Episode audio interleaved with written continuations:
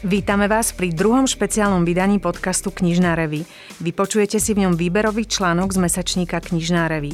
Tentokrát sme pre vás vybrali text o britskej spisovateľke Bernardine Evaristo, držiteľky Bukerovej ceny. Článok napísala Lucia Halová. Dozviete sa v ňom o spisovateľkynom neľahkom detstve v Londýne, o tom, že založila divadlo Černošiek, prvé svojho druhu v Británii, a aj o tom, ako je schopná zahodiť do koša 200 napísaných strán a začať tvoriť odznova. U nás zarezonoval jej román Dievča, žena, iné a práve autorka tohto článku túto knihu prekladala. Otvorene priznáva, ako veľmi sa vytrápila, aby vety a slovné spojenia mali rovnaký význam a silu ako v origináli. Nasledujúci text vám prečíta herečka Michaela Fech. Partnerom podcastu je knihkupectvo Pantarej. Príjemné počúvanie.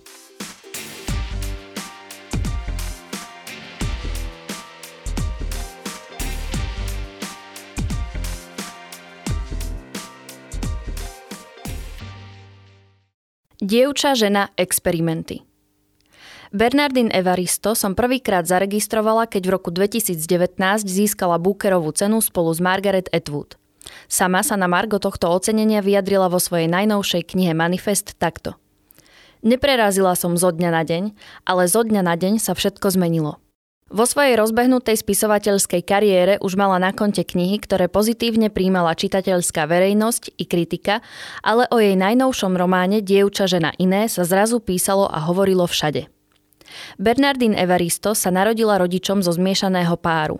Otec pochádzal z Nigérie a matka bola Britka. Vzali sa v 50. rokoch, teda v čase, keď sa takéto páry skutočne netolerovali. Matku jej rodina odvrhla a otec bol neustále vystavený rasovo motivovanej diskriminácii. Prišiel do Anglicka v reakcii na výzvu pomôcť s obnovou krajiny po druhej svetovej vojne a stal sa nevítaným prišelcom, ktorého nevnímali ako individualitu, len ako súčasť odsudzovanej menšiny.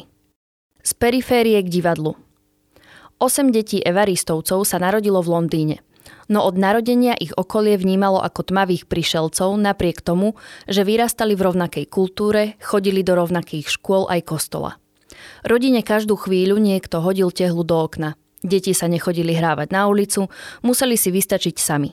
Každý, kto ich stretol, si o nich spravil názor ešte skôr, než otvorili ústa. Aj keď boli z biele, pre ostatných boli iba čierne – táto skutočnosť sa pre Bernardín zmenila, keď prvýkrát pričuchla k divadlu, kde už naozaj išlo o to, čo kto vie a nie ako vyzerá. Vášnivo sa vrhla na účinkovanie a neskôr študovala divadelníctvo na Vysokej škole Rose Bruford College. Chodila na kurz komunitného divadla a s dvoma spolužiačkami založila divadelnú spoločnosť Theatre of Black Women, divadlo Černošiek. Prvú svojho druhu v Británii. Ako píše v manifeste, toto štúdium jej veľmi pomohlo formovať vlastnú feministickú a černošskú identitu, pretože prvýkrát v živote sa zoznámila s černoškami mimo svojej rodiny. A keby študovala klasické divadelníctvo, píše ďalej, zrejme by s ním rýchlo sekla, pretože ako černoška by v ňom nemala veľa príležitostí na realizáciu. Dostávala by na najvýš malé vedľajšie úlohy – Úlohy otrokýň, slúžok, prostitútok, pestúnok či zločiniek, ako si povzdychne jedna z jej postav v knihe Dievča, žena iné. A na vlastnú tvorbu či režírovanie by mohla rovno zabudnúť. Týmto profesiám v tom čase stále kráľovali muži. Vo svojom divadle Černošiek však s priateľkami písala hry, inscenovala ich aj v nich hrala. Táto skúsenosť sa spolu s láskou k poézii neskôr stali základom pre jej písanie – ako dramatička a herečka sa naučila lepšie a hlbšie porozumieť svojim postavám a ich prežívaniu. Do koša a odznova. Písaniu sa začala naplno venovať, keď jej v roku 1994 vyšla básnická zbierka Abrahamov ostrov. Čerpala v nej zo svojho záujmu o africkú históriu a svojich ciest po Afrike. S nasledujúcou knihou Lara sa chcela naplno vrhnúť na prózu, hoci ju nikdy predtým nepísala – za tému si zvolila svoju rodinu, zmiešané manželstvo svojich rodičov. No po troch rokoch práce a 200 stranách naklepaných nástrojí si uvedomila, že ju nebaví čítať, čo napísala. Až keď na jednom spisovateľskom pobyte v rámci cvičenia po dlhom čase opäť zložila báseň, pochopila, akou cestou sa musí vydať. Všetko, čo vtedy z Lary napísala, vyhodila do koša a začala odznova. Celý príbeh prerozprávala vo forme básne a našla svoj štýl. Veršovaný román – Podobný osud mali aj ďalšie jej knihy.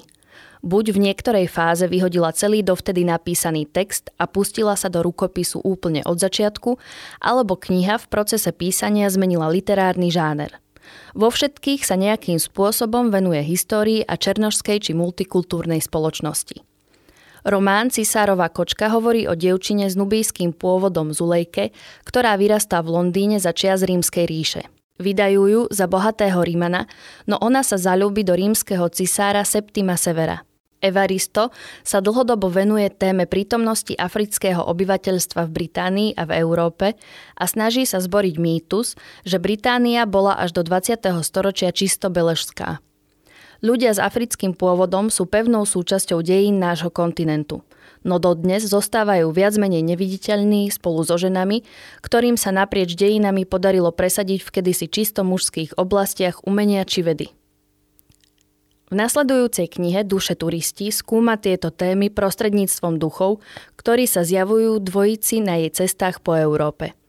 Eva Ristoju začala písať ako čisto prozaický text, no opäť sa ukázalo, že to nie je ten správny prístup a tak znova prepisovala a vložila do textu okrem prózy aj prvky poézie, scenára a dokonca neliterárne prostriedky, rozpočet.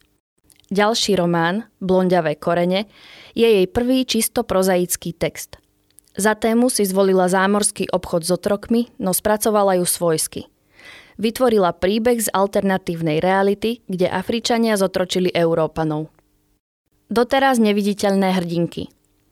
Po novele Ahoj mami a románe Mr. Loverman, ktorý vznikol na základe tvorivého cvičenia so starými fotografiami na spisovateľskom workshope, prišiel na rad román ocenený Bookerom Dievča, žena, iné. V roku 2013 Evaristo oslovili, aby napísala poviedku k storočnici welského básnika Dylana Thomasa. Namiesto poviedky však, ako inak, vytvorila naratívnu báseň o štyroch veľmi rozdielných londýnčankách tmavej pleti a rozhodla sa ďalej rozvíjať tému černošiek v Británii, keďže podľa nej nedostávajú v britskej literatúre veľký priestor. Určite nie ako protagonistky literárnych diel. Z toho vznikla kniha o 12 ženách v priebehu 20. storočia v Británii, napísaná experimentálnou formou fusion fiction, ako ju autorka nazvala. Je rozdelená na štyri hlavné kapitoly. V každej dostanú priestor tri ženy. Text je štrukturovaný ako báseň do menších celkov. Občas sa v riadku nachádza jediné slovo či slabika. Autorka pristupuje svojsky aj k interpunkcii. Rezignovala na bodky a občas obmedzila aj čiarky – Zdanlivo nepoužíva veľké písmená na začiatkoch vied. Pozornejší čitateľ však rýchlo zistí, že každá podkapitola označená číslom je vždy jedna veta, ktorá sa začína kapitálkou a končí bodkou. Evaristo do postav vložila veľa zo svojho života. Hneď prvá Amma je autorka divadelných hier, ktorej najnovšia hra má premiéru v Národnom divadle. Jej kamarátka a kolegyňa Dominik sa snaží vymaniť zo vzťahu s manipulatívnou ženou. Evaristo prežila 3 roky v područí manipulatívnej partnerky, ktorú v knihe Manifest nazvala Vyšinutá Domina. Ďalšia postava vyrásta s prísnym, neprístupným otcom a podobne. Cez ich osudy približuje skúsenosť černožskej ženskej populácie v beložskej väčšine.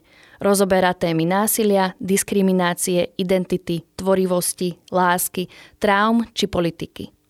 Na pohľad samostatné životy hrdiniek sa prepájajú buď jasnými rodinnými či priateľskými putami, alebo sú medzi nimi skryté, ale o to prekvapivejšie spojivá. Vety, nevety. Keď som dostala ponuku prekladať tento román, potešila som sa, no zároveň zlakla. Počúvala som o spisovateľkynom nezvyčajnom štýle, čo ak mi nesadne.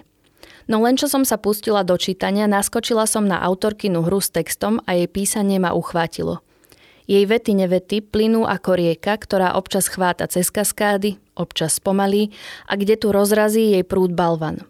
Zrazu sa v celom riadku nachádza jediné slovo a vyvolá nezvyčajne silnú emóciu nie svojim obsahom, ale svojou izolovanosťou. Napríklad v scéne znásilnenia. Ako to, že na sebe nemá šaty? Potom jej telo už nepatrilo jej.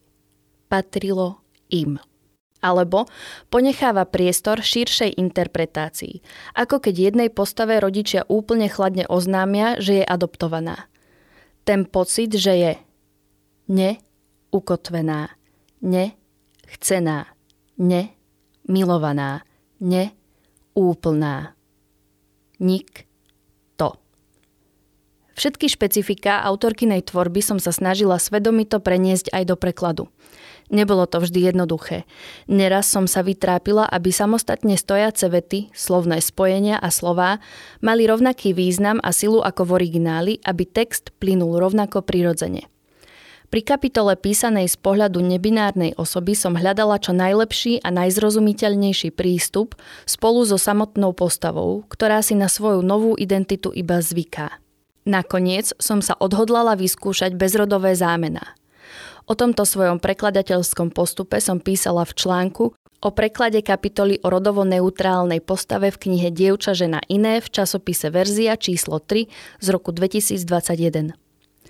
Vďaka všetkým spomenutým špecifikám bola pre mňa práca na tejto knihe v pozitívnom zmysle nezabudnutelná.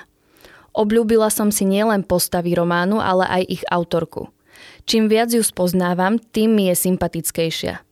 Napríklad pri nedávnom pobyte v Paríži navštívila aj francúzskú prekladateľku Françoise Adelstein, ktorá prekladá jej knihy do francúzštiny.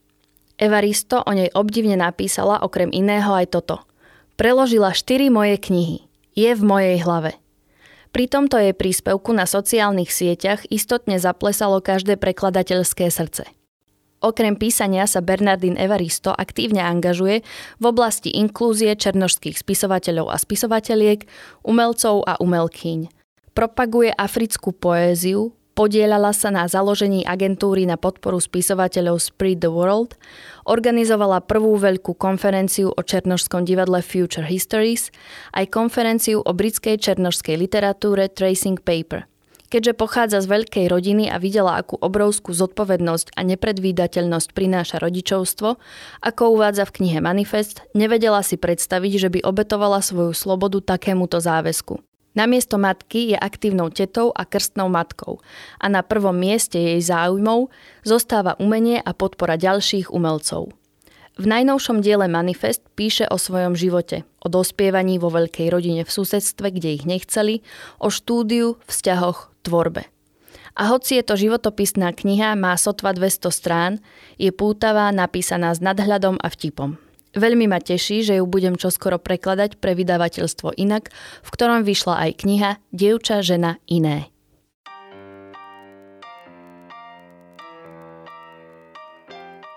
Vypočuli ste si text, ktorý bol publikovaný v mesačníku Knižná revy. Časopis vydáva Slovenské literárne centrum a nájdete ho v každom dobrom novinovom stánku či v knihkupectvách Martinus a Artforum alebo aj vo vašej poštovej schránke, ak si ju predplatíte na stránke distribúcia časopisov.sk. Články alebo ukážky z knižných noviniek vo zvukovej podobe pre vás pripravujeme každý druhý týždeň.